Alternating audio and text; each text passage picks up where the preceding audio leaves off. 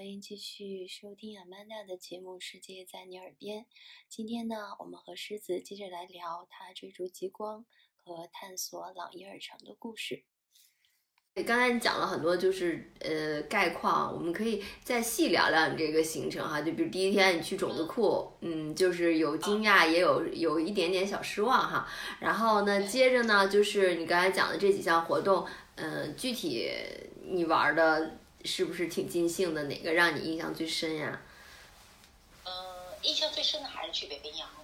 是北冰洋的那个船开出去以后，就是往极点方向去开。嗯。然后呢，船上也有各种介绍，介绍一些挪威的那边的，他们是说挪威语，然后呢，英语的口音还是有点重。哦。所以呢，听得也不是特别的清楚。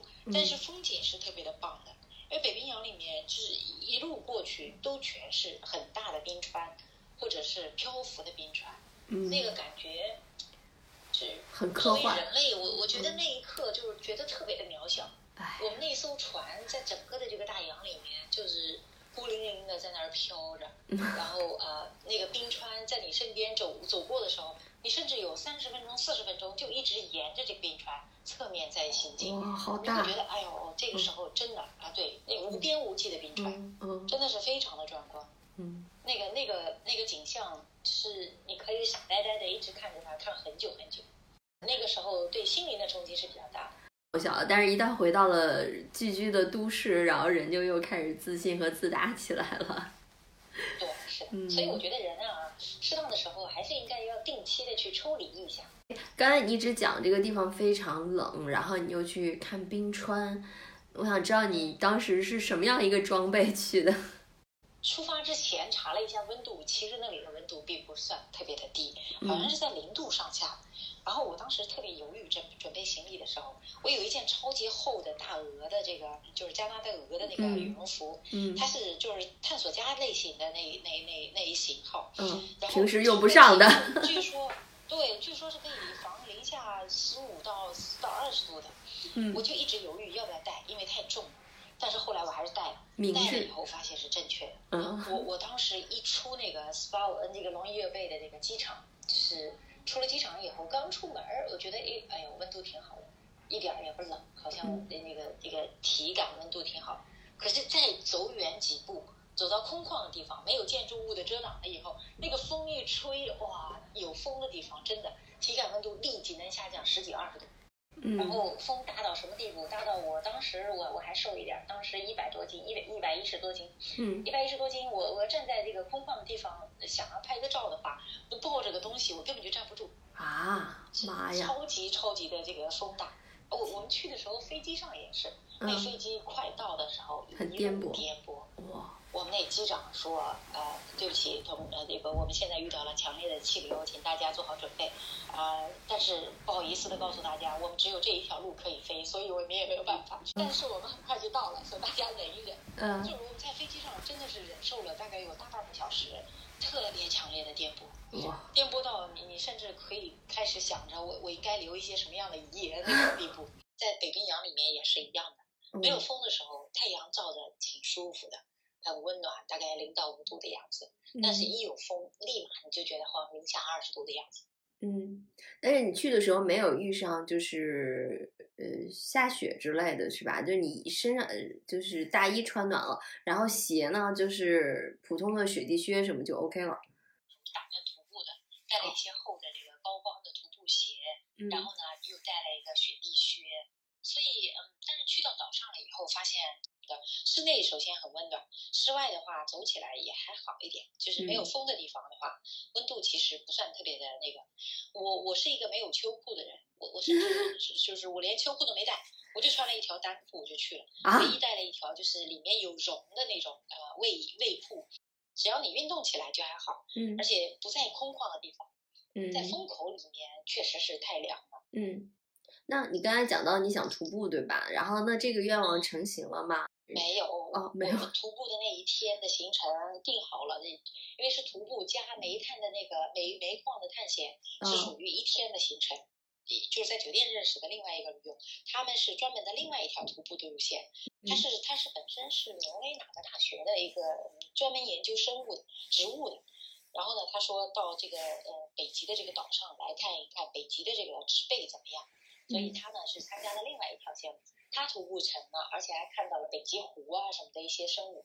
我当时有点后悔，我应该跟他报一个 团。嗯，就是运气差了一点点。是，对你讲的这个煤矿哈，就是虽然你没有成型，但是就是你当时决定去的时候，他有没有一些介绍？其实没有什么特别的，嗯，因为它那个煤矿还是比较比较原始的一个煤矿。嗯，我们去的时候是一个去参观的，准备参观的是一个被废弃了的煤矿，然后他他能看到就是呃，其实好几十年。是最早俄罗斯人在那边开采的一个煤矿，然后你能看到最原始的煤的开采的过程。当时是想去看这个的，然后呢，顺便向导会给我们介绍一下它的这个呃，就是这个群岛上煤矿资源是多么的丰富。它的那个嗯，据说那个矿里面不光是有煤矿，还有其他的一些稀稀有资源。这对于一般的旅游的人来说，可能就还好奇吃喽。但是我想在这个地方，嗯，你吃的还如意吗？啊，那个岛上虽然说是一个很荒僻、荒凉的小岛，但是那个岛上的吃的东西还真的是挺挺挺挺好的。嗯，我我我说到吃，我还有一个特别搞笑的故事啊，好呀。第一天我到了以后，晚上嘛，嗯，晚上我呃一个人，我就到酒店前台去问我说哪有好吃的，然后那个酒店前台姑娘特别热情，说隔壁就有好吃的肉。说我喜欢吃肉，所以隔壁的肉最多我行。那个餐厅呢，真的挺火的。那个岛啊，已经两千人一个岛啊。我去的时候是五点多钟，他们说你必须在七点钟之前吃完，因为七点钟之后我都订满。因为我我这人点菜啊到当地的这个餐厅里面，我不喜欢自己看菜单，我喜欢问，我就问那个点菜的那小伙子，我说你们这儿今天有没有什么时令的、最最好的、最特色的，或者主厨推荐之类的？嗯，然后那小伙子跟我说了一个什么什么什么鸭子，他说了一个前面有一个形容词，然后后面是一个大可，我当然知道什么是大狗，然后我就问他，我说我没听清楚什么什么什么大狗，然后那个那个小伙子就又给我说了一遍，我还是没听清楚。嗯，然后那小伙子啊一下子着急了。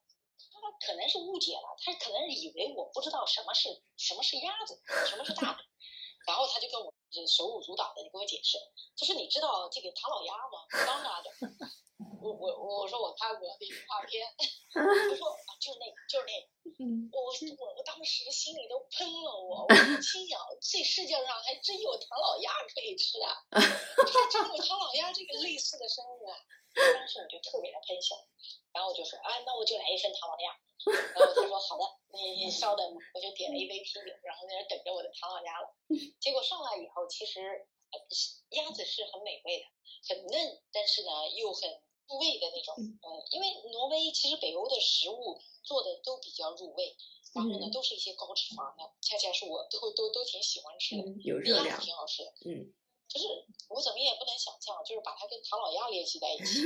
后来回头我在加酒的时候，又过来一姑娘，那姑娘英语强点，我就问她，我说这什么鸭子？我说你们前面那小伙子跟我解释这是唐老鸭，然后那姑娘也乐半天，说没有没有，这就是挪威北部的一种特产的野鸭啊。它因为它在野地里面的，它没有没有人工养殖的，都是野鸭野生的，所以呢，我们这个季节限就是季节特供，所以特别好吃。然后我说啊，原来是这个样子，你们没有唐老鸭。我说我差点来点个米老鼠吃。我插一句啊，这儿其实补充一个背景，狮子是南京人，所以你知道有一句话叫“没有一只鸭子能活着出南京城吧”，然后所以对他为什么一直很坚持，而且对对没有吃过的唐老鸭很好奇。那个岛上还有自己的酿酒厂，这就欧洲人吧，嗯，是就是这样的，反正是凡是个小镇，他就会开始酿啤酒。所以它也有当地的叫 s f a l b a t 啤酒，也挺好喝的。北欧的食物呢就更加重重油腻、重脂肪一些，嗯，但是但是口味是其实其实中国人应该是更能吃得惯，因为它非常入味。然后那岛上还有一家非常著名的 whisky 酒吧，因为那个岛上一开始的时候俄罗斯人特别多，俄罗斯人嘛大家都知道好酒，嗯，然后俄罗斯人还愿意花钱在酒上，所以那张那家酒吧超级。超级多的酒，我我当时嗯是那天晚上知道这家酒吧的时候，还是看完极光，几几乎每一天晚上预报，我我们是去之前都会有一个极光的预报的这个 A P P，然后呢，那个 A P P 上我们都会看一下，几乎每一天晚上都很微弱，有一天晚上有百分之十的这个可能性了，那我们就出去了。所以我们约了一帮人，酒店的人，还有我们在我在船上，就北冰洋那个船上，嗯，呃，见到的遇到的一一帮人，我们就呼朋唤友的一起去看极光，到那个镇边上，到那个城市边上去看。看完了极光以后，就就去到那个酒吧去喝酒的，因为那天晚上极光看的实在是太爽了，所以那天晚上酒喝的觉得也特别的爽。嗯，因为那个威士忌酒吧也真的是超级大，嗯那里面呃一共是四面墙的房子，有三面墙全都是满满的，一直是从最低的这个大概八十公分，然后往上一直到屋顶，全是几面墙全是酒。最，贵的酒好像没有几上千欧元，一千欧元一杯的那种，一杯呀，哇，嗯，嗯超级贵，嗯。说是只有俄罗斯人才能喝得起。哎，你刚才讲极光哈，其实我们讲了好多这个岛上的这个奇闻异事啊，最核心的是去看极光。然后你刚才讲到那天晚上是看的最爽的，就是我也之前有嘉宾聊，他们在比如说北极附近去看极光是要跟着一个导游，对吧？还有就像你说查这个 A P P，然后去不断的叫追极光。那你嗯在这个岛上，就比如说你找一帮朋友，你们是怎么看呢？就是站在一个固定的地方吗？还是说会也是所谓的要走一些路程，或者到一个比较高的地方再去追呢？我个人觉得啊，因为我不是专业的那种追极光的人，嗯我我个人在看过去几次看极光的这个这个经验中，我觉得只要周边的环境够暗就可以，嗯。就是无论是观星也好，还是看极光也好，就是周边的环境够暗，城市整个城市暗下来了就好了。所以嗯。我们就是要远离一点点市中心，因为市中心夜里它的这个路灯啊，包括城市嗯这个这个呃房子建筑上面的灯光，它都会有有一些。所以呢，我们就我们其实都是徒步的，甚至徒步了大概有个几百米吧。因为那个朗朗伊尔城它有严格的规定的，就是这个规定里面，你人如果说呃行走到跟熊的交界的地方，那你就不可以再往前走了，因为再往前就是熊的地盘，不是嗯人的地盘了。嗯就是晚上，尤其晚上不能够往前，所以我们就走到了我们能够走到的最边缘，人和熊人界和熊界的这个交界处。嗯我们在那个地方去架上了三脚架，然后开始看极光。然后呢，嗯，去之前其实也没有设备特别的装备，就是穿穿穿穿暖和。然后呢，我们自己啊、从酒店里面打了一些咖啡啊、还有我们就是 有有有那个朋友他们也带了那个酒，嗯就是拿那个小酒壶，带了点儿烈酒，就过去，为了抵抗这个寒冷嘛。所以，嗯，几乎没怎么准备。有一个人，呃就是在这个酒店吃饭的时候，一呼喊说：“哎呀，今天晚上结光的这个几比例百分之十呢。”然后我们当时晚晚饭的时候就约定了，哎呦，那今天晚上去看吧。到个九点十点的时候，嗯后来我们就九点钟出发，出发以后到了这个比较暗的这个这个人熊的交交界处，就在那儿等着了。啊，那狮子他们到底等到了什么样的极光呢？我们下期接着聊。